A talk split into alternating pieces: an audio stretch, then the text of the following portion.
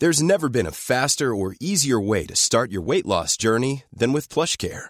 PlushCare accepts most insurance plans and gives you online access to board-certified physicians who can prescribe FDA-approved weight loss medications like Wigovi and Zepbound for those who qualify. Take charge of your health and speak with a board-certified physician about a weight loss plan that's right for you. Get started today at plushcare.com slash weight loss. That's plushcare.com slash weight loss. plushcare.com slash weight loss.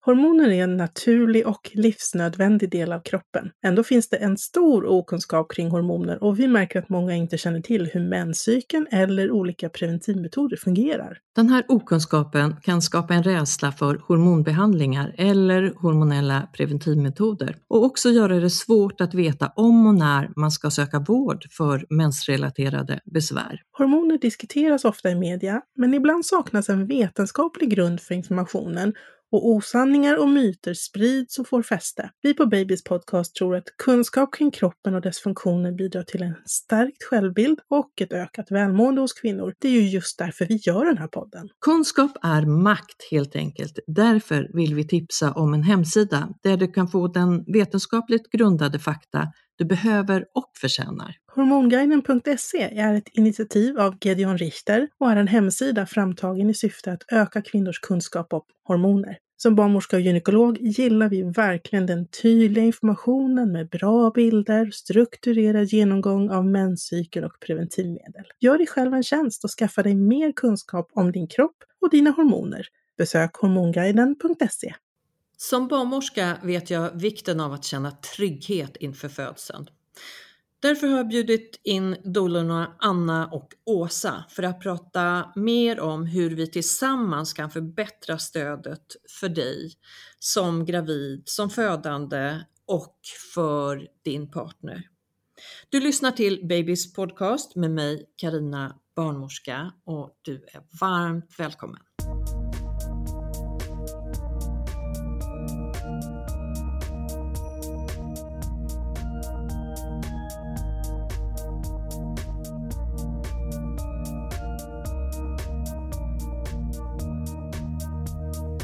Anna och Åsa, välkomna dolorna.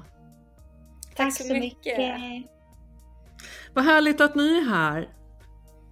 Jättekul att få prata med dig Karina för andra så gången roligt. i alla fall. Ja men det är det ju och, och vi är ju i ett team. Jag känner det så att vi måste tillsammans förbättra, ge stöd, till alla gravida födande med partner som jag sa inledningsvis. Det är så, så viktigt. Ja, gud ja, verkligen. Ja, det är Men, ju samarbetet här kring de födande som det är där magin sker, när vi faktiskt blir ett team. Precis.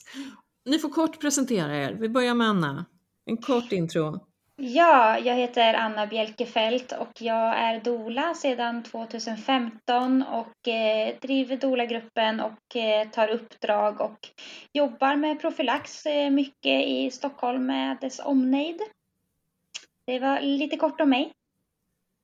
Åsa då? Ja, jag heter Åsa Ekman. Jag jobbar ju också eh, som dola i eh, dola-gruppen med Anna och några till är vi ju där. Ehm, jag jobbar också med profylax eh, en del och eh, har ju också startat eh, en digital tjänst. Det låter ju underbart tycker jag. Mm. Att man kan nå, för det är ju så att IRL som jag ju har kört i väldigt många år som, som barnmorska profylax stöd, eh, trygg att föda hette det då.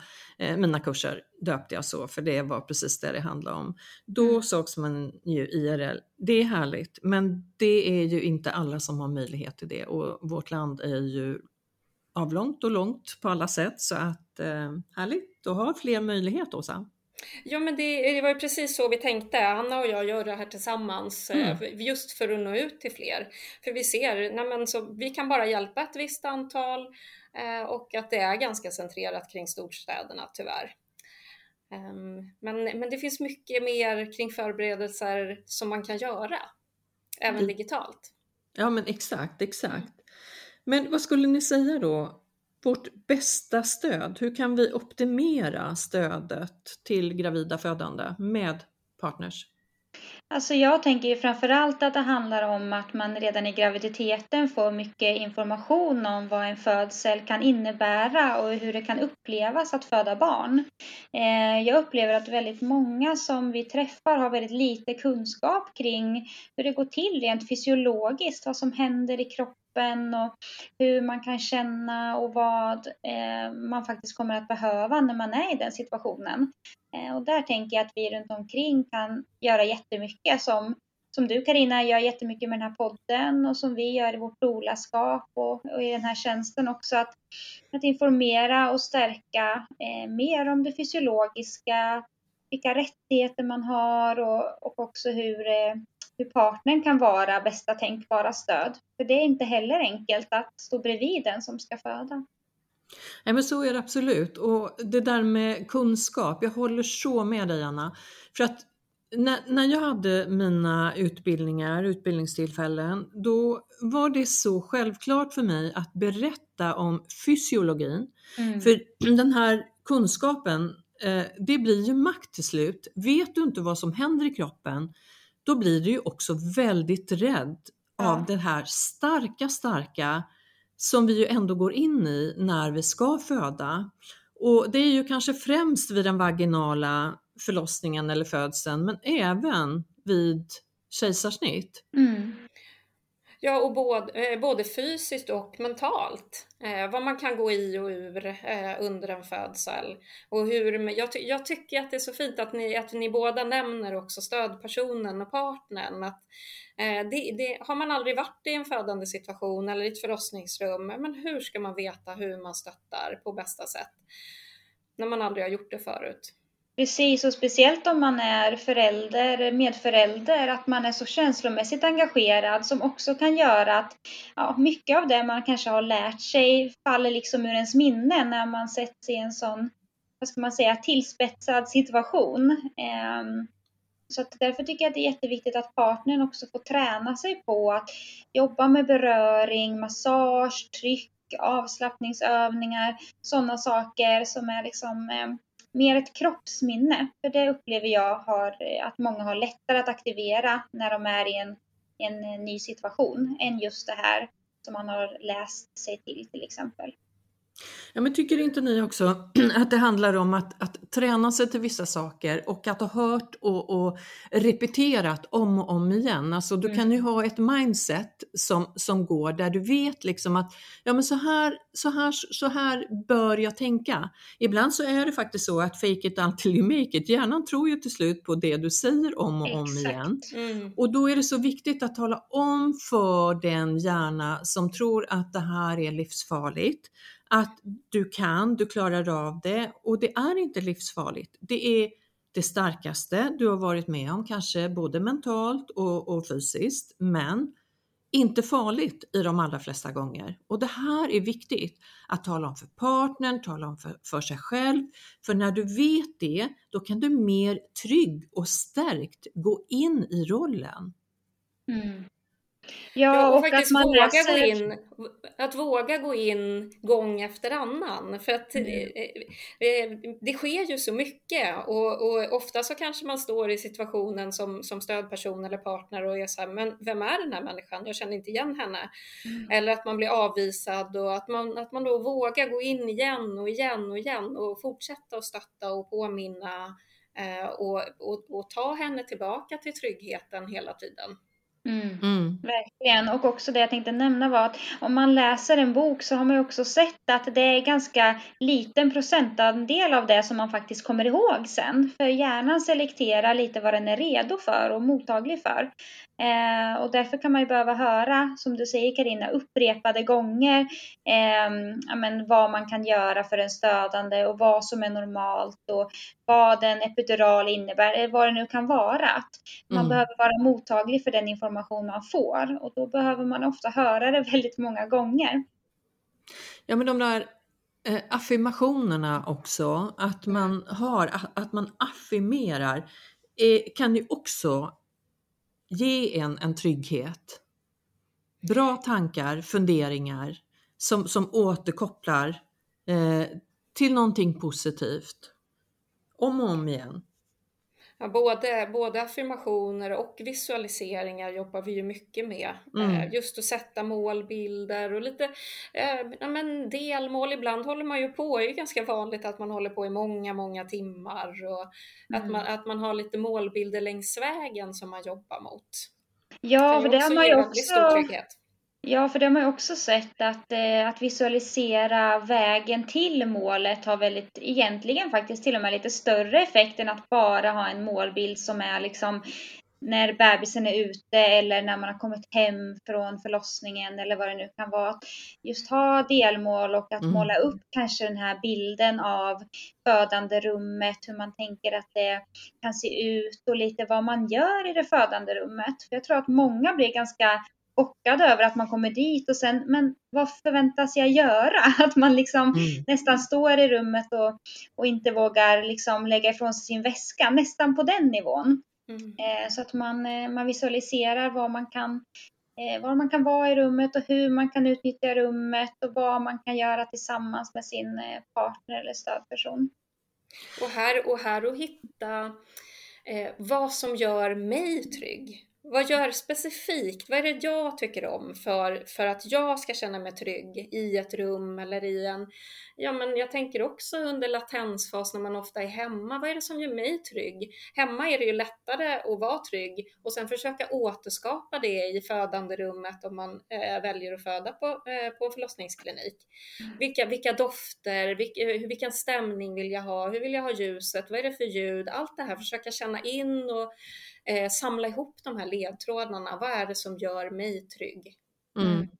Och Anna, jag tyckte det var så viktigt där du sa också om de här delmålen, för det, det, är alltid så jag har ritat upp det, att, att det finns ett mål och så finns det delmål och för, mm. för alla så går det inte att se det där äh, totala målet här uppe med en bebis på magen. Den är Exakt. jättevacker och mm. stark mm. den bilden, men den är inte för alla. Nej. Och vad du behöver, du behöver liksom, du behöver de där delmålen och de kan ändras. Du kan förändra dem med tid och ja det gör inget om du sladdar av banan. Alltså vi hjälper dig tillbaks dit. Mm. Men de här delmålen ska kunna vara liksom, ja men passar inte det första så tar du tag i det andra. Och utanför banan, yes, vi tar in dig igen, du tar mm. in dig själv igen och vi är ett steg närmre hela mm. tiden. Mm. Och en annan sak som jag tycker är superviktig, det är det här att ägna kraft och energi åt att vara i nuet. Mm. Mm. Att försöka liksom, och nu menar vi både under graviditeten såklart och under födandet, men det är att ibland bara stanna upp och kanske inte tänka så mycket på det som har varit eller det som ska komma, utan att vi har kraft och energi att bara se till att vi är här, mm. här och nu. Mm. För vi rusar så snabbt i alla fall emellanåt.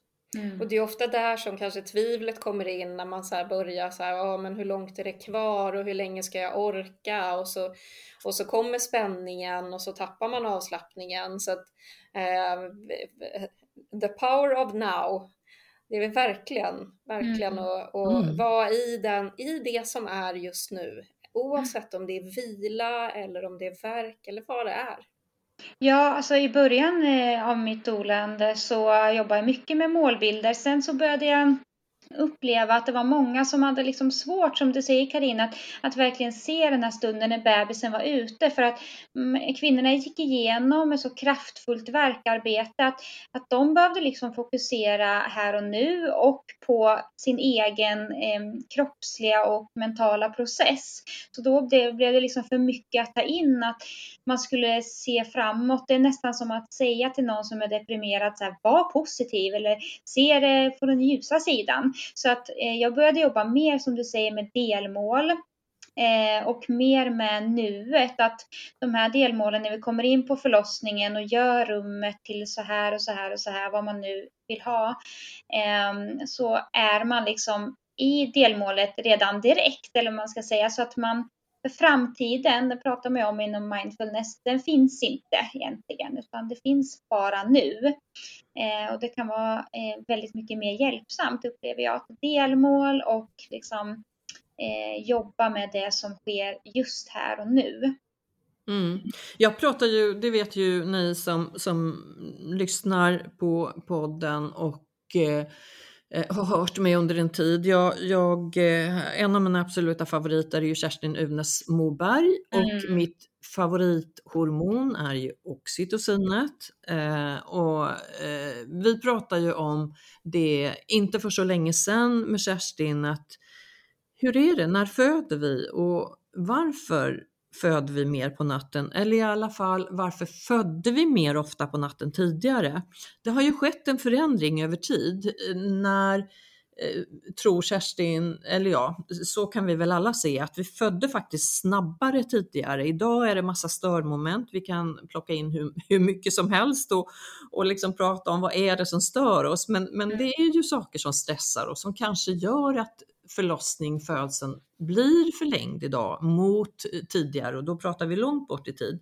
Men då födde man ju ofta på natten som, som Kerstin säger. Det är ganska uppenbart att att vi har vårt lugn och rosystem och vi har melatoninet som, som vi mer och mer ser att det påverkar oss in i födseln eller eh, gör så att verkarna kommer igång. Och så har vi oxytocinet och det här är ju nattens hormon och det gillar då att föda på natten för att om man tittar tillbaks igen då i evolutionen så, så var det ju ändå så att på natten så kunde jag gömma mig. Jag kunde gömma mig från rovdjur och vad det nu var som, som kunde liksom attackera mig och mitt barn. Så att jag födde på natten, försvann in i tryggheten på så sätt. Och också det här att jag gick in i mig själv och jag tror att många av de här kan vi faktiskt anamma fortfarande idag. Jag kan se att jag ammar, mjölken rinner till oftare på natten vi, vi hör ju mammor som säger att ja, men alltså nätterna är ju favoritmattiden eh, för mitt barn. och vi ser ju det och, och, det händer ju någonting nattetid. Och Kerstin pratar mycket om de här runda formerna och, och mm. ljuden runt omkring. Precis som, som du säger Åsa också, att vi måste försöka att optimera för den som vill bli gravid, för den som är gravid, den som förbereder sig inför födseln, för partnern eller för den närstående som ska med in i det jag kallar födanderummet. Mm.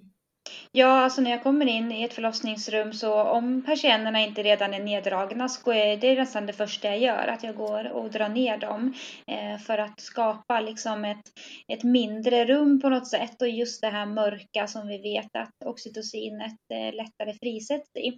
Eh, och där tänker jag att det är så bra för partnern också att veta Speciellt om man inte har så hög närvaro på rummet eller eh, om man inte har en extra stödperson med. Att man eh, som stödperson också kan ha lite ansvar för att man kommer in i rummet och så checkar man av lite. Vad finns det här som vi kan eh, påverka så att det blir lite mer eh, oxytocinfrämjande miljö? Och då är det ju bland annat mörkret och eh, mm. de här sakerna som man kanske kan tycka är lite banala men som faktiskt kan göra jättestor skillnad för för den födande kroppen. Och jag tänker, där har ju vi barnmorskor, vårdpersonal eh, och även ni dolor som ju allt mer ofta är med. Vi har ju så otroligt stort ansvar där och se till att vi bemöter de födande. Nu är jag ju inne i födanderummet då, eh, men Eh, gravida såklart också, men, men just det här födande rummet där kanske det som är det mest okända för de flesta. Eh, och där måste vi bemöta med ett lugn. Mm. Alltså är det någonting som man lyssnar och ser till så är det att se till hur vårdpersonalen runt omkring agerar. Hur vi pratar, när vi säger saker, om vi verkar stressade på något sätt. Det, man är väldigt, väldigt lyhörd för det. Så att man måste, man måste tvärnita innan, man måste närma sig med lugn, sitta, om det känns okej okay för den födande med partner, sitta nära och inte stå med det här liksom, eh, ja, stå, stå över. Mm. Mm. Jag, jag tycker det är jätteviktigt att, att mm. träffa ett födande par, en födande kvinna idag. Det handlar för mig om att sätta mig på komma ner på hennes nivå. Mm. Och liksom och faktiskt, att vi pratar om, om vad som är viktigt för dem. Ja, och att jag får anpassa mig. Att det, här påverkar, att det här påverkar förloppet om vi inte gör det. Mm. mm. Ja, inte bara upplevelsen. Mm. Eh, inte bara upplevelsen utan faktiskt att man påverkar det fysiologiska liksom ja. direkt. Mm. Absolut. Det tycker jag är jätteviktig poäng Karina att eh, det handlar så mycket om vilken ljudvolym man har på sin röst och vilket liksom, tempo man har i hur man pratar och, och, var man befinner sig i rummet och de här sakerna som man kanske inte tänker på när man kommunicerar, vad ska vi säga, i vanliga livet eh, utanför födanderummet. Men, men där och då blir det så extremt viktigt. Man kan ju koppla det till, eh, till sex till exempel som är samma hormoner som samspelar delar i kroppen eh, som också är väldigt lättstört. Eh, samma process och att om man då kommer in och liksom pratar jättehögt och är stressad och tänder lampan. Tänder lampan. Alltså många, många grejer som kan verkligen störa att det, att det fungerar överhuvudtaget eller blir njutbart på något sätt. Ja men precis och då måste jag referera till, till eh, Kerstin Nunäs Moberg igen. Det där, det där när jag blir störd, då mm. bryts ju för en liten stund och det kan ta längre tid innan jag kommer i fas igen in i födandet. Eh, med det du sa Anna, att, att jag blir störd. Hormonet blir stört, det tar längre tid. Och förr i tiden, jag vet inte, var det så tror ni att, att vi var tryggare i oss själva så vi blev inte så lättstörda? Eller vad handlar det om? Mm, jag tänker att man hade kanske andra förutsättningar. Vi pratar ju jättemycket om vad, vilka förutsättningar som finns och vilka omständigheter som kan tänkas påverka eller gynna förloppet. Och, eh, där tänker jag att vi inte har en helt optimal eh, situation som det ser ut nu, framför allt väldigt aktuellt när vi pratar idag med, med barnmorskekrisen som, som pågår över hela Sverige men kanske framför allt i Stockholm. Så, så barnmorskorna eh, vittnar ju också om att de inte känner att de kan kanske bedriva en sån typ av vård som de skulle önska och där tänker jag att där finns så mycket kunskap kring det fysiologiska och vad som stör och vad som främjar. Så att man, man vill liksom mer och mer komma tillbaks till att optimera förutsättningarna för den gravida kroppen att faktiskt kunna föda. För det är någonting som varje kvinna är skapt att göra. Eh, sen krävs mycket förberedelser och eh, viktigt är också att skapa så bra förutsättningar som, som möjligt som, som vi runt omkring den gravida kan bidra med på olika sätt. Eh, och där tänker jag också att, det, för det pratar Kerstin Nunäs Moberg också om, att en kropp som är van att frisätta oxytocin, så att eh, eh, den blir bättre och bättre på att göra det. Mm. Och det tänker jag också i, i, hur vi lever, hur gravida lever. Eh, vi jobbar ofta ganska nära in på födseln. Vi kanske inte får samma utrymme för att jobba med avslappningen, för att göra saker som, vi, som faktiskt hjälper kroppen att frisätta oxytocin och återigen få komma till det här eh, kroppsminnet och att, eh, att kroppen blir van och vara i, i, i ett födandelikt tillstånd. Mm. Mm. Och, och, ja, men det är jätteviktigt det du säger Åsa. Och jag kan ju tänka för egen del som barnmorska på förlossningen också att jag har ju ett otroligt stort ansvar i det jobb jag har eh, i bemötandet av födande, i det medicinska, som jag har ett ansvar i. Och jag kan ju också bli störd. Jag är glad att det är en förlossningskris. Eh, inte för att krisen i sig, eh, missförstå mig inte. Jag är glad att den finns här, för det, mm. det, visar ju på att någonting inte fungerar optimalt och då måste vi försöka att förändra den situationen. Sen hade vi ju alla önskat att den inte hade funnits överhuvudtaget. Mm. Men när den nu är här så är den ju här av en anledning och den anledningen är ju att vi vill ju få till stånd en helt annan ehm, känsla, en helt annan klinik, en helt, ett helt annat rum för alla födande. Men det rummet handlar ju om att vi barnmorskor ska kunna leverera mer trygghet, mera lugn. Och det är klart att det går ju inte när jag är så kluven som jag är idag där det åläggs mig att jag ska ha två födande. Vi slåss ju och jag hoppas att eh, när ni lyssnar där ute på det här att det har kommit dit att det är en barnmorska per födande som, vi, som det är sagt att det ska bli. Vi hoppas att det sätts i verklighet också.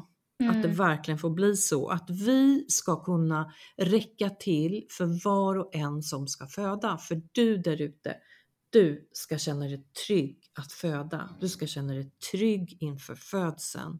Det är så himla viktigt. Och det kan man också koppla till oxytocinet, att man vet ju att det är ett väldigt säkert sätt att stoppa oxytocinfrisättning är att störa kvinnan mycket. Eh, och har man då som barnmorska flera födande och springa emellan så måste man gå in och ut på rummet väldigt mycket. Eh, och tvingas kanske skicka in eh, undersköterskor, olika undersköterskor och olika barnmorskor beroende på vem som har tid att komma när man är i behov av att någon kommer. Eh, och varje gång det här händer så kommer ju också oxytocinfrisättningen eh, påverkas mer eller mindre. Ja, och här är ju kvinnan är superkänslig. Alla, mm. eh, som födande har man ju alla tentakler ute. Mm. Eh, för, eh, kvinnan kan ju, jag vet att jag varit i situationen och kvinnan är i sitt födande arbete och med stängda ögon och, och liksom vänder sig och bara, vem kom in i rummet? Hon har inte ens öppnat, det är bara, no, hon känner att det är någon annan där inne. Mm. så att den här förståelsen för hur vi påverkar genom bara vår närvaro Mm. mm, den, den, visst, absolut. Eh, sen, sen kan man väl tillägga att nu är det ju inte alla födande som vill ha en barnmorska eller en dola inne på rummet hela tiden. Så där gäller det ju också för oss att vara extremt lyhörda, att se till att eh, vi anpassar oss efter den födande. Mm. För många gånger så vet jag ju att, att födande par eh, eller den födande med någon nära vill ibland föda på sitt sätt utan att vi är närvarande hela tiden och då måste vi kunna backa. Ja. Det är en stor del av vår uppgift att liksom ha en kommunikation mm. hela, hela tiden och sen kan man alltid ändra. Jag vet att det är väldigt många som skriver idag, kanske de flesta har med sig ett, ett brev eller en plan eller vad det handlar om. Eh, och det kan vara jättebra att ha skrivit innan, men man ska lika väl veta att man kan, man kan gå ifrån det. Mm. Man kan halka av banan, man kan komma tillbaks igen, man kan ändra, man kan göra om på vägen. Så att ingenting, ingenting, ingenting är hugget i sten. Och man vet inte förrän man är precis där hur det blir. Och stunden Nej. är den viktiga. Jag håller helt med. Eh, jag tycker att förlossningsbrevet framför allt är liksom det mest gynnsamt för att kvinnan kommer igång i sin process att förbereda sig. Det är liksom, jag tänker att man ska se den som en, en bearbetning och en förberedelse mer än att man skapar någon slags eh, plan för hur saker ska gå. Mm. Ehm, det, där ser jag att ehm, det har sitt största syfte det här med att skriva förlossningsbrev. Eh, och sen så handlar det också mycket om, tycker jag, att, att eh, vad det är man tänker att man vill kontrollera. För en del saker kan man kontrollera men väldigt mycket kan man inte kontrollera. Eh, men för väldigt många som vi träffar uttrycker ju att de har ett kontrollbehov och vi jobbar mycket med hur man kan släppa på det här kontrollbehovet eller kanske framför allt rikta kontrollbehovet på ett sådant sätt som gör att det är lättare att släppa saker som man eh, i stunden inte kommer kunna kontrollera. Och vad skulle du säga då, Anna? Vad menar du? vad är ditt förslag? Att, nej, mm. men vad är ditt förslag om man ska rikta om kontrollen? Mm, jag tänker till exempel det här med vilka förutsättningar man har. Eh, så att man kan ju kontrollera eh, på så sätt att man planerar för vilket typ av stöd man vill ha. Det kan man ju planera i förväg eh, om man har en partner eller stödperson, om man har en, en dola eller en mamma eller en kompis, vad det nu kan vara. Eh, det kan man absolut skapa kontroll över. Man kan också skapa kontroll på det sättet att man kan förbereda sig på ett vettigt sätt så att man inte bara är ute och googlar utan att man, man förbereder sig med en en erfaren dola eller en barnmorska eller en liksom profylaxkurs där, eh, där det finns gedigen kunskap och erfarenhet och där man också får med sig just det här som jag vill betona med det fysiologiska. Eh, hur det går till i kroppen när man föder och vad man kan hamna i för olika typer av tillstånd och man kanske kan få hjälp med eh, som partner, men vad kan jag göra för min kvinna om hon får panik till exempel. Så eh, förbereda sig kan man göra, eh, man kan eh, planera för stöd och man kan kontrollera på så sätt att man tränar jättemycket och helst dagligen på avslappning och andning. Eh, där har man ju ett, jag vet att ni har pratat jättemycket om det Karina och jag tycker det är så mm. viktigt att eh, det här är något eh, system i kroppen som redan finns. Det är ingenting som vi tar utifrån men det är någonting som vi behöver träna upp. Och har man det här starka, väl intränade verktyget så kommer man absolut kunna eh, ha kontroll i mycket större utsträckning.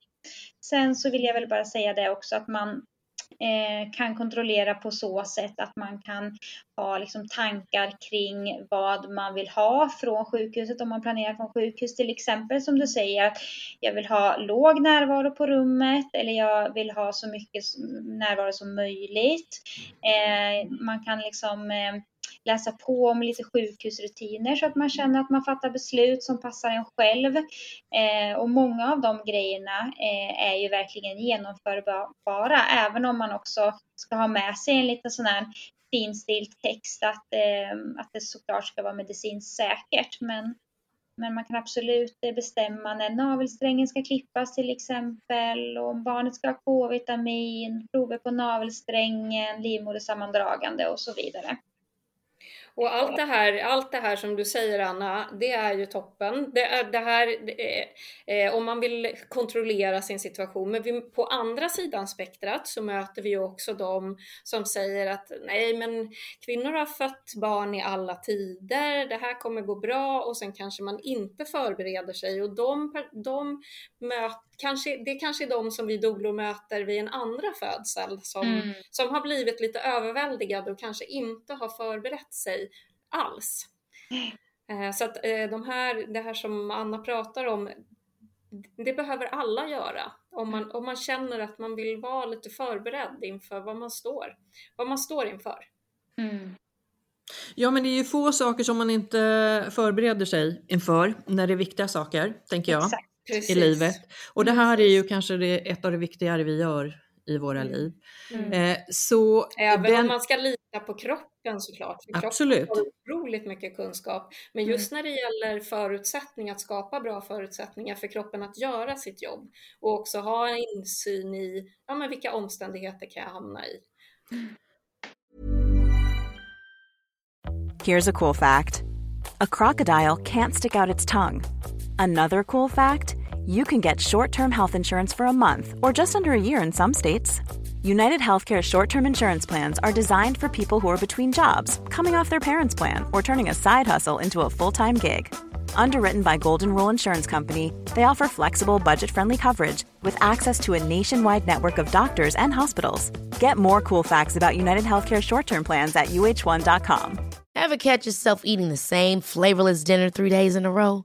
Dreaming of something better? Well, HelloFresh is your guilt-free dream come true, baby. It's me, Gigi Palmer. Let's wake up those taste buds with hot, juicy pecan-crusted chicken or garlic butter shrimp scampi.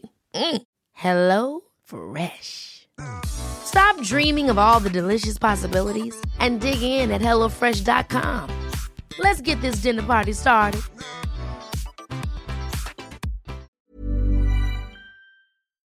Men dolerna, som, som barnmorska tycker jag också att det är jätteviktigt att eh, när vi ändå är inne på att prata kontroll, eh, släppa kontrollen eller rikta kontrollen. Eh, som barnmorska brukar jag säga, lägg kontrollen hos mig, eller en del av kontrollen hos mig, så, så du känner att du kan ägna dig åt det du är bäst på. Och det är ju liksom att andas och andas rätt och slappna av och föda ditt barn. Mm. Och jag tar hand om resten. Och du bestämmer utifrån stunden hur och när du vill att jag ska vara här inne. Och det är ju de förutsättningarna jag vill ha som barnmorska på, eh, i ett födande rum, på en mm. förlossningsklinik idag, eller hemma, eller var man nu föder någonstans. Mm. I det rummet där du föder så vill jag kunna ha alla förutsättningar för att tillmötesgå dig och din partner eller den du har med dig som stödperson. Mm. Det är superviktigt.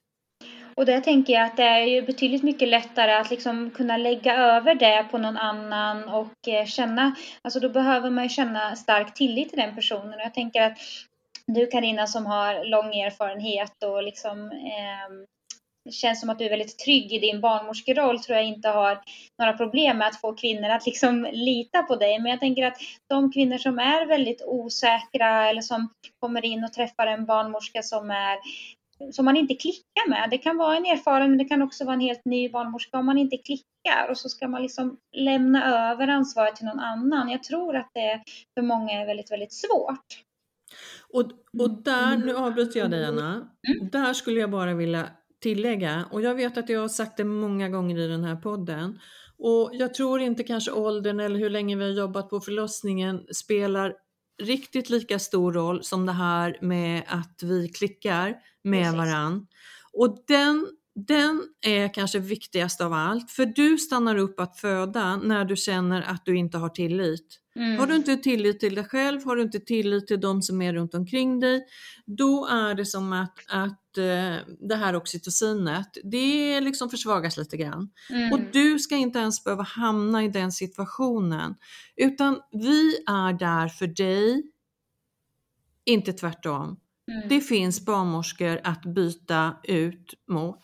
Och då vet jag att många blir jätteirriterade när man säger så, men det dess facto kvarstår mm. att jag måste kunna anpassa mig efter dig. Sen så kan vi göra om oss på många sätt och vi, vi, vi igen, vi ska acceptera, vi ska anpassa oss. Men mm. när det inte funkar, för det är så i hela samhället vad vi än gör, så går vi ihop med vissa människor bättre och så är det här. Och i den här situationen som vi har pratat om förut så är vi mer lyhörda än någon annan gång. Därför är det jätte, jätteviktigt att du säger ifrån att när du inte känner tillit det är världens bästa barnmorska säkert för någon annan, men just i det här fallet så funkar det inte till hundra och då måste vi kunna flytta oss till ett annat rum. Mm. Det måste kunna vara så. Och där är vi lite tillbaka och prata om det här med liksom optimala förutsättningar. Att en optimal eh, förutsättning hade ju varit att man hade träffat de som ska vara med eller att man har varit mm. på kliniken innan när man ska föda. Eh, men som du säger Karina så i många lägen kan man ju faktiskt byta. Eh, och det, det är som du säger, det handlar om att klicka just för att eh, inte bli så störd i sin process och inte behöva vara liksom i, i den delen av hjärnan hjärnan som står för att vara liksom, ja, fatta beslut och svara på frågor och anpassa sig utan att man kan vara i, i kroppen och det som händer. Och återigen förstå att det faktiskt påverkar processen. Mm. Och jag tänker att är det inte optimala arbetsförhållanden för barnmorskan heller så kan det bli svårt för många, upplever jag, att liksom gå in på ett rum och, och vara helt avskalade från all stress som händer utanför. Det har jag liksom full förståelse för. Eh, och det är så tråkigt för att det påverkar både den som föder och partnern, upplevelsen och självklart de som jobbar med det. Eh. Ja men visst är det så. Eh, men, men jag tror ju ändå att vi är inne i en eh, förändring. Eh, det kommer att bli bättre arbetsförhållanden för barnmorskor. Jag hade önskat att vi hade varit mer tillåtande för stöd, doula-stöd, vad man nu kallar det, närstående stöd. Alltså, alltså att, att vi inte skulle behöva betala oss till att ha den där eh, dolan, stödpersonen, extra personen med, utan att det skulle vara någon med utbildning eller som har fått gått utbildning som, som bara skulle kunna få vara där. Mm. Ja, det vore absolut det bästa om eh, det fanns eh, möjlighet för alla att ha en dola och jag tänker att för de allra flesta plånböcker så är det ju möjligt eftersom det finns så mycket nyutbildade doler och det finns möjlighet till avbetalning och så vidare och så vidare. Eh, men, men absolut, det, det, borde vara helt självklart att få stöd när man föder. För jag brukar säga att stöd är grunden och från det kan vi jobba. Mm. Ja men absolut och mycket är det går så. att göra förberedande genom att jobba, eh, ja, men gå på kurser, eh, se vad som finns online, för det är inte, det är inte säkert det finns eh, stöd att hitta. Mm. Och se till vad, vad, stöd, vad din stödperson kan utbilda sig inom. Mm. Och gör andra saker.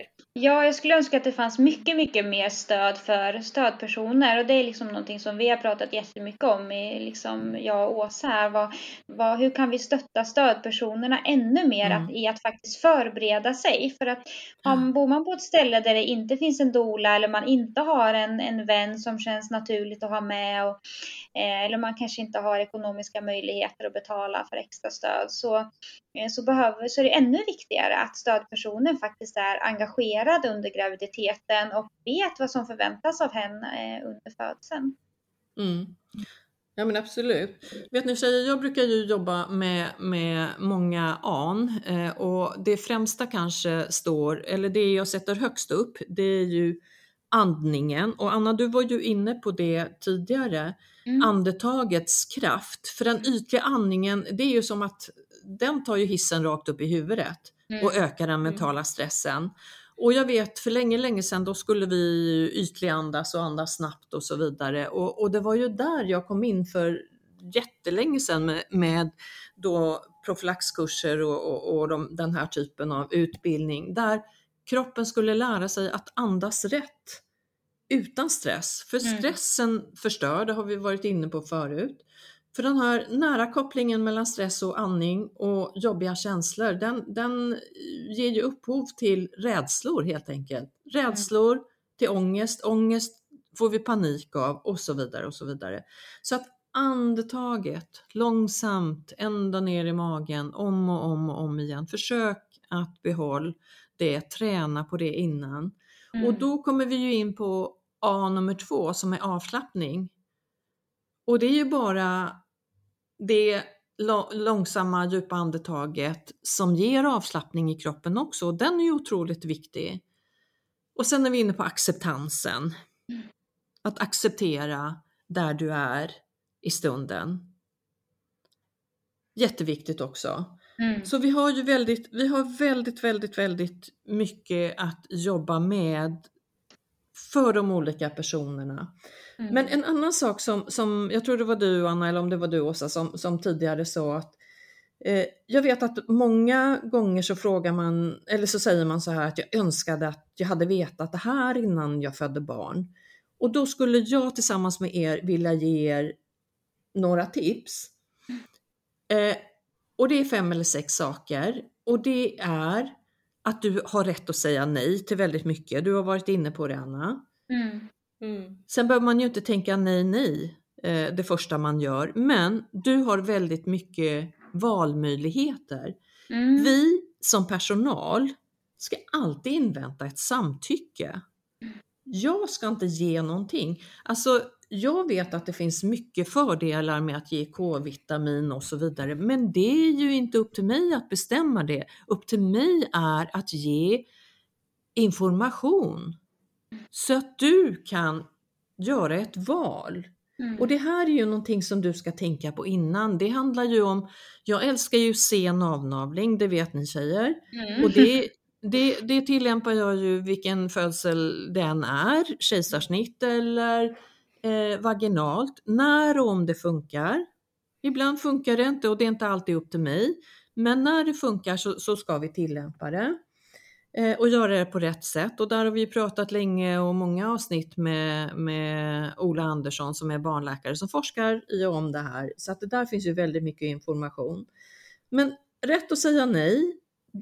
Du ska ge ditt samtycke att man får vara med och göra om rummet. Alltså rummet ska ju vara ditt. Om nu vi får lyssna på Kerstin Nunäs Moberg så handlar det om runda härliga former med, med det mörka rummet.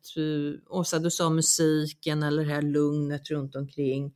Kanske ha lite härliga ljus. Vi får inte ha vanliga fladdrande ljus men det finns jättemycket fina elektriska ljus, batteridrivna ljus idag. Det kan mm. vi mycket En fråga väl. vi får är också så här, får, får jag ha på mig vad jag vill? Ja, exakt. Alltså, ja, exakt. det är ditt rum, det är ja. din födsel, du får göra ja. vad du vill. Ta med ja. dig din filt, ta med dig din kudde, ja. föd in simklänning om du vill det. Mm. Exakt, exakt, exakt. Och de flesta slutar i den här vita fula landstingspyjamasen. För den och då, är superskön och mjuk. För den är superskön och mjuk och då får man absolut ta på sig den. Den mm. finns alltid.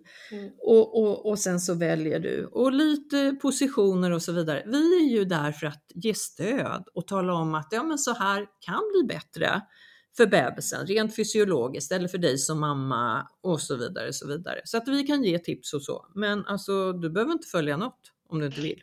Jag tänker på en grej som du sa det här Karina med eh, att det ska vara mer förslag och att man inhämtar samtycke och sådär. Och det tänker jag eh, kan vara jättestärkande för gravida också att veta vad man har för rättigheter. Mm. Eh, som vi var inne på innan och som du kom tillbaks till nu, att det kan vara en, en känsla av att man också har kontroll, att bara veta om vilka rättigheter man har och att man har rätt att få information och att man har rätt att, att avvakta saker eller tacka nej och så vidare. Eller, eller liksom vänta och se vad, vad man känner om en timme eller sådär.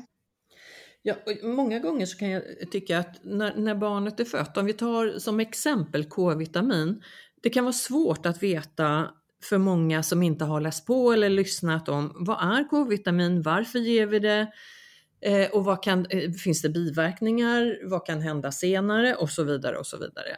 Eh, när man står där, barnet är fött, eh, vill du ha K-vitamin till ditt barn? Oh, ja, nej, ja, nej, ja, nej, vad ska jag välja? Mm. mitt tips och så är man så hög på oxytocin. exakt, nej men mitt tips är ju att att det finns vissa saker som jag tycker att du bör skaffa dig kunskap om innan. Mm. Eh, så att eh, du inte blir besviken till att ha gett eh, fel samtycke. Många av de här kan man ju göra i efterförloppet såklart. Så att det, det mesta är inte för sent sen. Men läs på. Läs på. På podden finns det bland annat med, med Kajsa Kaiser om K-vitamin till exempel. Hon, hon, och, det är ju viktigt tycker jag att man får veta det ur ett vetenskapligt perspektiv. Att vi mm. får reda på fakta runt omkring, inte bara massa tyckanden och så vidare, utan vi plockar ju vår information från vetenskap Mm. Och studier, forskning som är gjorda, det är jätteviktigt. Sen om mm. den kanske visar sig i framtiden vara någonting annat, det vet vi inte. Men vi måste förhålla oss till den vetenskap, det vi vet idag. Det är det vi kan plocka fram och det är därför ni ska lyssna på det innan tycker jag, för då har ni fått mera kunskap. Är ni mera osäkra, ja men fortsätt att leta information mm.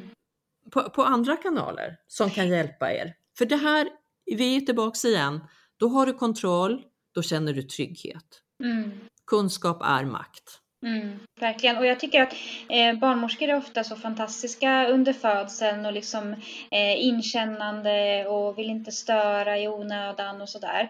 Eh, och efteråt när bebisen är född, då upplever jag att det många gånger blir lite stressigt och som, jag, som du sa också Karina när vi pratade innan inspelningen att ibland behöver man liksom backa och, och ge plats till föräldrarnas upplevelse och, och vänta lite med rutiner och sådär. Och, och där tror jag också att, eh, att man som förälder behöver ha lite kunskap om att det ofta är ganska mycket saker som händer direkt när bebisen är född och att man funderar lite så här, men vill jag vänta lite med att bli sydd till exempel? Ja, men om jag inte blöder från en bristning kanske man vill vänta med det till exempel. Och, och där har väl återigen det här att det inte är optimala förutsättningar gjort att eh, att väldigt mycket görs under den här första golden hour som är så otroligt viktig för mamman och bebisen och anknytning, mm. amning och så vidare. Ja men visst är det så. Visst är det så. Och, och, för mig så känns det jätteviktigt i, i den stunden när barnet eh, just är fött och vi ser att mamma och barn mår bra. Att, att jag kan absolut vara kvar inne på rummet och vara ett nära stöd men jag kan också backa Mm. Stå precis utanför dörren så att familjen får vara tillsammans några egna minuter. Mm. Jag behöver inte stå över, allting behöver inte göras under de här första minuterna. Ibland så kan det vara viktigt för familjen att få den stunden för sig själva. Mm. Med att jag finns jättenära men rummet är deras. Mm. Och det kan man också säga. Sen är det ju jätteviktigt att man inte blöder eller att någonting annat händer. Mm. Men det ska jag ju ändå kunna ge information. Känner du att det är någonting som blöder, jag står utanför dörren, jag kommer till dig direkt om det skulle vara mm. någonting. Jag har aldrig varit med om att det har varit eh, så. Det, det kan hända. Så att vi, mm. vi ska ha kunskap om allt, men vi ska framförallt ge information och vi kan göra saker på väldigt många olika sätt. Det får inte bara bli en rutin för oss barnmorskor. Vi måste Nej, tänka utanför boxen.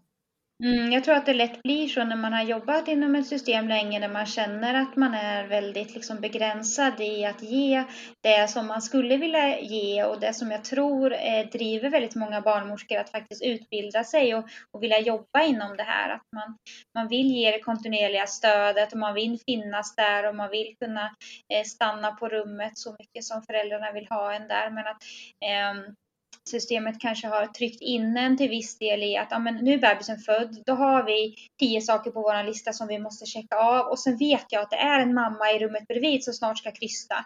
Alltså, jag kan inte ens föreställa mig den stressen och den pressen som det skulle kunna innebära.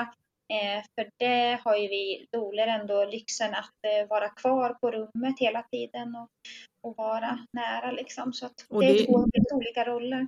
Och det är ju inte bara lyx för, för er, Åsa Anna, det är ju lyxen för det här föräldraparet också mm. faktiskt. Att ha eh, det eh, och, och, ni har ju sett så många födslar och kan ju även se, även om det inte är ert ansvar, det medicinska, så att man kan ju, mm. när om det skulle behöva larmas, till den medicinska personalen mm. så har ni ju även den möjligheten. Även om ja. det inte ska behövas menar jag. Alla behöver inte, ni, ni där ute, det är ju ert val att mm. kunna få ha en doula. Men för vissa så känns det lyxigt, då ska ni kunna ta den möjligheten om den ges och finns. Ja, det är alltså viktigt en... att förstå att här, även, även efter när bebisen är född, så behöver oxytocinet få fortsätta att flöda. Mm. Och här kan vi inte börja skramla och tända lampor och, eh, för, att, eh, nej men för att livmodern ska dra ihop sig. Och det, det fort, fortsätter ju att ske saker i kroppen även när bebisen har kommit ut. Som, som också behöver få vara ett, eh, ett ostört förlopp. Mm. Mm. Och, och att veta alla fördelar med det. Mm. Och där skulle jag ju då vilja, nu är det ju som att vi eh, pratar om den, eller vi pratar om den vaginala födseln, men jag vill ju mm. också säga att fler föder med med kejsarsnitt eller vad vi nu kallar kejsarsnitt, magfödsel eller du får kalla det vad du vill, men där bebisen föds inom magen då. Mm. Eh, och för mig så spelar det inte så stor roll vad vi kallar det, det, det är fint oavsett sätt mm. vi föder på. Men vi ska återigen uh, optimera för upplevelsen oavsett förlossningssätt då. Och där kan vi göra det rummet väldigt fint också, att lite dämpa ner belysningen där det går eh, runt omkring och där kanske mamma med bebis ligger, för du kan ha din bebis hos dig om det inte är en väldigt tidigt, för tidigt född eller bebis som mår dåligt på något sätt och behöver liksom få hjälp med andning och så vidare. Så kan bebisen ligga på mammas bröst och eh, eh man kan få bounda med barnet. Ibland så börjar barnet amma när man ligger kvar där på operationsbordet och, och kanske navelsträngen bredvid moderkakan, eh, det har inte klippts ännu. Vi kan avvakta med det. Så att och upplevelsen vid kejsarsnitt kan också göras väldigt fin. Musik runt omkring och så vidare. Så vidare. Och där kan man också tänka till innan, tänker jag. Att, eh, jag, jag, tycker att alla som ska föda ska, ska, kan tänka, det kanske blir kejsarsnitt, för det vet vi ingenting om innan, även om vi går in i den vaginala födseln. Då kan man tänka att det blir bra ändå. Mm. Alltså du ja, som många föder... känner sig tryggare av att bara ha mer information om kejsarsnitt. Även om man inte är rädd för det, även om man inte tror att det kommer hända, så har man ändå liksom tänkt på alla tänkbara scenarier och, och som du säger acceptans. Mm. Ja men det är det jag tänker och det är det jag har fått tillbaks efter alla år. Att bara det här att, ja men bara ha tänkt sig att, ja men blir det så här? För du som, som föder där ute, du gör ju så gott du kan. Det finns liksom inga misslyckanden att Nej. föda barn. Det finns inte.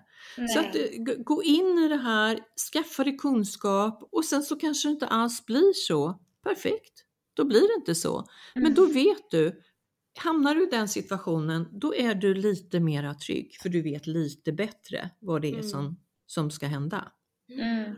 För det är som Åsa sa här förut också att det är ganska vanligt att vi får höra så här, men det, det, blir som det blir eller jag tar det som det kommer och det är ju väldigt många av dem som vi sen möter när de ska föda sitt andra barn som eh, upplevde att eh, fasen jag hade nog behövt mer kunskap och jag hade nog behövt förbereda mig på ett annat sätt. Och, eh, ibland kan det vara svårt att eh, navigera i djungeln av all typ av förberedelse och all typ av information som finns där ute. Mm. Och då kan vi guida dem eh, rätt på lite mer rätt väg. Att eh, hitta mer liksom saker som kanske är evidensbaserade men också lyssna till sitt inre och vad, vad ens instinkter säger och vad ens magkänsla säger. För att när man är gravid så är, och när man föder så är instinkter och magkänsla väldigt, väldigt starka. Så att om man vågar lyssna på det och lita på det så kan man få väldigt bra vägledning.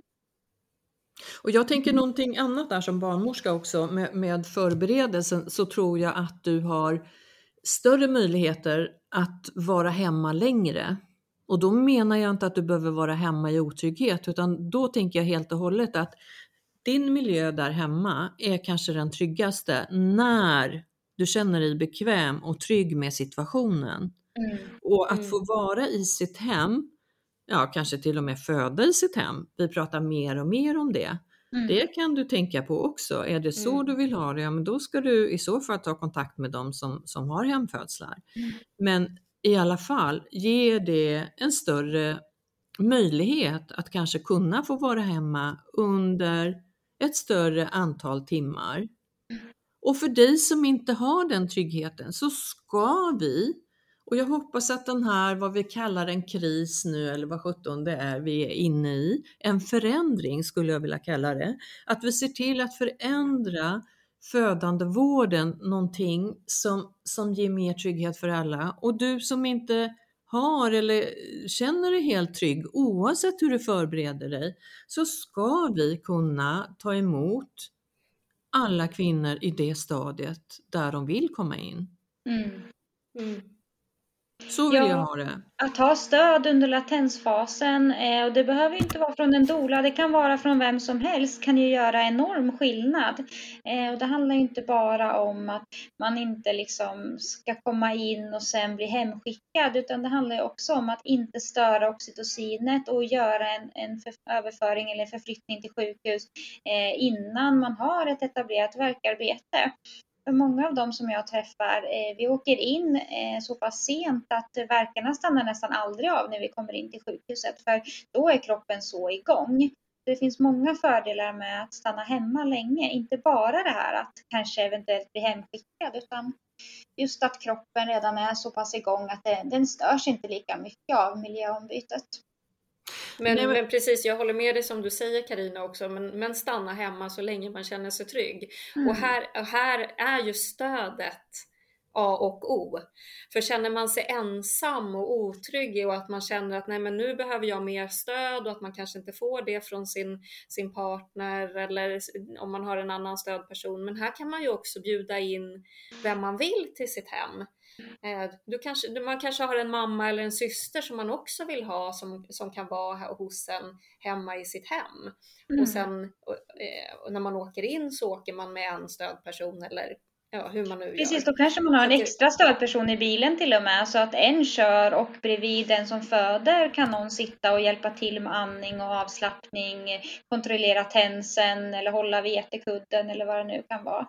Så att mm, den eller så tar man taxi. Kör. Ja, absolut. Men, Men man kanske har 10 mil och ja. inte möjlighet. Och idag så är det många fler mil vissa åker, vilket mm. är ju synd, tycker mm. jag, att det ska behöva mm. vara så långt mellan klinikerna. Mm. Jag tror att vi kan optimera på väldigt många sätt, men, mm. men eh, jag, jag tror på en förändring. Jag tror att det vi håller på just nu, när vi skriker oss både röda och blåa och gula i ansiktet och, och överallt åt alla håll, så, så, tror jag att det här kommer att, att ge oss bättre arbetsvillkor, en bättre arbetsmiljö. Jag tror att det i sig kommer innebära att det ger trygghet i våra födande, bättre med platser mm. eh, och till de som är med som stöd. Eh, ge plats för doler stödpersoner och även till eh, det här att vi tänker på att, eh, ni var inne på det, vi har pratat om det flera gånger, att jag tror att hela vår tid nu pratar om att det kanske är fler personer som vi vill ha med oss. Det var mm. väl eh, inte när vi tittar tillbaks flera hundra år, men det har ju varit en tid då vi har bjudit in mamma, syskon och så vidare att vara med på födseln mm. och där vi traderar, där vi berättar och där vi sitter ner och, och eh, får ta del av andra, andras förlossningshistorier. Ja, födandet att... känns som hemligt nu. Det känns som att födandet är liksom, man pratar inte om det och det är i ett slutet rum. Det är slutet rum eller så får vi höra de negativa historierna. Jag hör det mm, jätte, jätteofta. Det jag mm, mer mm. får höra det var hur mycket jag sprack eller hur mycket den, mm. hur länge den höll på i förlossningsarbete och, mm. och det här kommer ju från kvinnor själva. Att det som florerar mer, det är, ja, ah, är jag gravid? Ja, ja, men då får man höra något som är negativt. Och jag ja. tänker att, ja men åh, jag förstår att vi har varit med om, om trasiga saker, men att kanske inte belasta gravida snart födande med det. Absolut samtidigt, inte. samtidigt som man tar hjälp av att eh, ja, komma över kanske man inte gör, men att må bättre i sin egen upplevelse. Mm. Man har med sig de här, man har ju med sig födandet i kroppen hela, hela livet, så det är viktigt att du tar hand om dig både inför och under och sen efteråt. Det finns mycket hjälp och stöd att få. Ja, jag upplever att väldigt många gravida saknar någon typ av gemenskap eh, och det tror jag att vi kan bli ännu bättre och att man själv som gravid också får eh, skapa sammanhang där man kan träffa andra gravida och där man kan stärka varann. Och, eh, jag upplever liksom inom mitt område, dolaskapet, att vi har ett väldigt starkt systerskap och det tror jag eh, att väldigt många skulle må bra av och eh, skulle kunna vara någonting som man kan hämta väldigt mycket kraft ur. Mm. Absolut, absolut. Vi mm. måste, vi måste se att vi är tillsammans. Mm. Och kan hjälpas åt när, när du behöver ditt stöd. Mm. Men jag måste fråga Anna och Åsa. Vad ger ni för tips till mig? Hur kan jag bli en bättre barnmorska med gravida och med födande och i efterförloppet? Jag tänker att du inte kan bli det Karina för att det, handlar så mycket igen om vilka förutsättningar du har. Eh, om du hade helt optimala förutsättningar så skulle du vara den bästa barnmorskan för alla födande. Men utifrån de förutsättningar som du har så tror jag att du är en helt fantastisk barnmorska. Så att eh, där eh, kan inte jag komma med något tips till dig tyvärr. Nej men jag, jag, tänker så här att vi, vi måste ju alla hela tiden utvecklas i positiv mm. riktning. Mm. Och där kanske våra hjärnor spelar ett spratt. Mm. Jag tror att vi måste jobba med, som alla, eh, oavsett vad vi gör, så vi måste, vi måste tro på oss själva. Vi måste jobba mer med tilliten mm. samtidigt som vi utvecklas och får kompetens. Eh, och där så kan vi väl hoppas också att kompetensutvecklingen och eh, med föreläsningar, kurser mm. och så vidare också för barnmorskor och undersköterskor, för de, ska vi, de har vi inte nämnt här, men ni är inte mindre viktiga för det. Alltså, Eh, utan det teamet med våra undersköterskor vill jag bara säga som är helt grymma, fantastiska, mm. så hade vi inte varit eh, det vi är idag.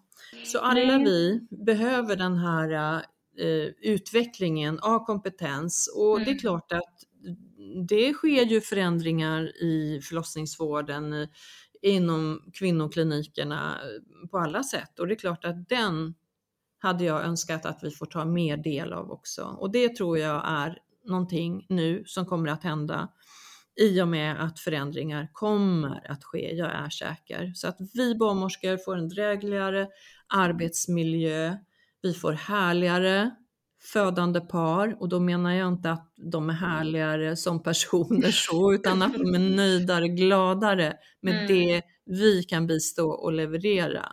Mm. Det hoppas jag. Men jag tänker att eh, man kanske kan säga så här generellt till liksom hur jag tänker kring, kring barnmorskor och deras arbete, att vi är väldigt öppna för att samarbeta och jag tror väldigt mycket på att bygga broar mellan olika kompetensområden och olika yrkeskompetenser. Att alla kan bidra med någonting och att man måste liksom tänka på det här med den energin som är i rummet där kvinnan föder är så otroligt viktig. Eh, och att eh, vi ska se att alla kan bidra och att vi, vi främjar en, en liksom fin energi och en bra miljö och eh, inte känner oss hotade av varandra. Och, och där tror jag att man, man behöver ha jobbat med sina egna trauman. Man behöver vara medveten om vad man har med sig. Eh, om man som barnmorska eller dola eller läkare, undersköterska, vilket som, har eh, ett trauma bakom sig, det behöver inte ens vara kopplat till födande, så kan det vara någonting som aktiverar stress eller oro eller som gör att man inte är riktigt så inkännande och följsam som man skulle behöva vara runt den som föder. Eh, så det tror jag verkligen är A och O. Och som du säger Karina, att eh, fortbilda sig och, och fortsätta lära och ha ett reflekterande synsätt. Det tror jag är jätte, jätteviktigt. Och här tror jag att vi, att vi behöver tillsammans från vårt perspektiv också jobba med acceptans och respekt för att det är, är, är paret eller kvinnan eh, och, och eh, hennes stödperson som, som föder och som ska göra det här. Och på vilket sätt hon vill göra det, ja men då stöttar vi det. Att vi kan inte tycka tänka så mycket kring vilka, vilka personer som hon vill ha med sig. Eller vi, vi har olika roller i rummet och kan, precis som du säger Anna, bidra med olika saker. Mm. Och allt är lika viktigt om det är det kvinnan behöver. Exakt, för man kan inte säga så här, jag tycker inte om doler för att man har haft en negativ upplevelse av en dola eller tre upplevelser. På samma sätt kan inte vi säga att vi tycker inte om barnmorska eller undersköterska eller läkare eller vad som helst, utan man måste hela tiden när man träffar en ny människa se vem är den här personen? Jag som dola kan inte stå upp för hela dolakåren och säga att dole gör alltid så här och vi gör inte så här. Utan jag kan tala för mig som dola och hoppas att, eh, att doler i stort liksom visar på att eh, vi vill samarbeta och vi har goda intentioner och, och vi är inte på något sätt ett hot. Nej, och det, det är väl avslutningsvis väldigt viktigt att säga det att tillsammans så gör vi skillnad.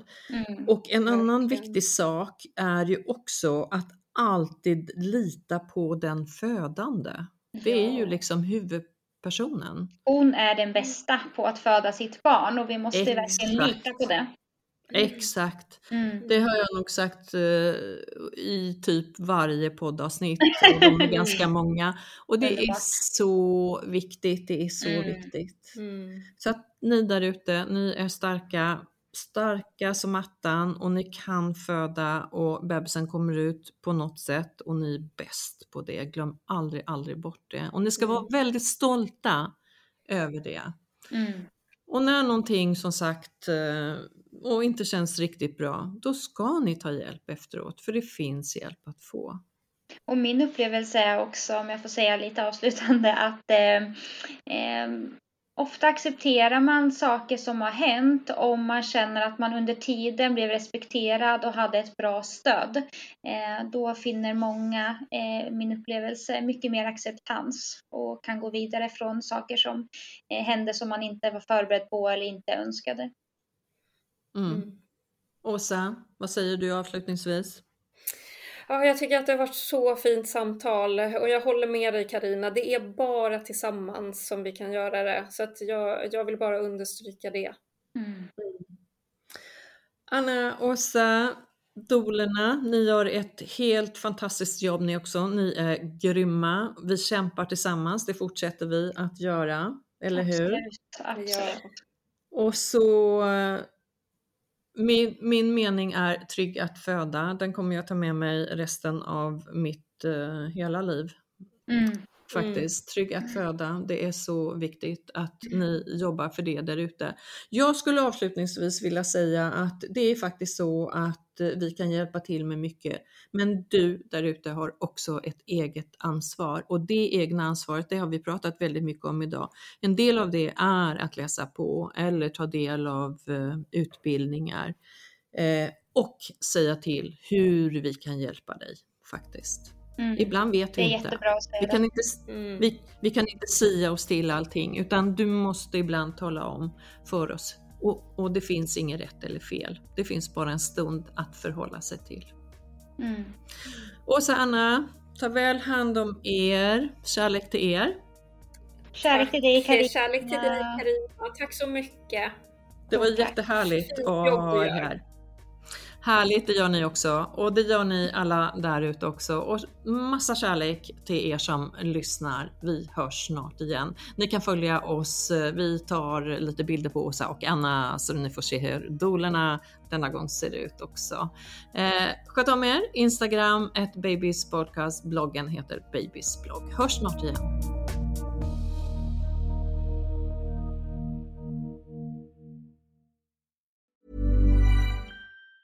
Mom deserves the best, and there's no better place to shop for Mother's Day than Whole Foods Market. They're your destination for unbeatable savings, from premium gifts to show-stopping flowers and irresistible desserts. Start by saving 33% with Prime on all body care and candles. Then get a 15-stem bunch of tulips for just $9.99 each with Prime. Round out Mom's menu with festive rosé, irresistible berry chantilly cake, and more special treats. Come celebrate Mother's Day at Whole Foods Market. Ever catch yourself eating the same flavorless dinner three days in a row?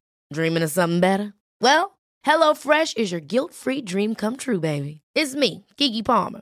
Let's wake up those taste buds with hot, juicy pecan-crusted chicken or garlic butter shrimp scampi. Mm. Hello Fresh.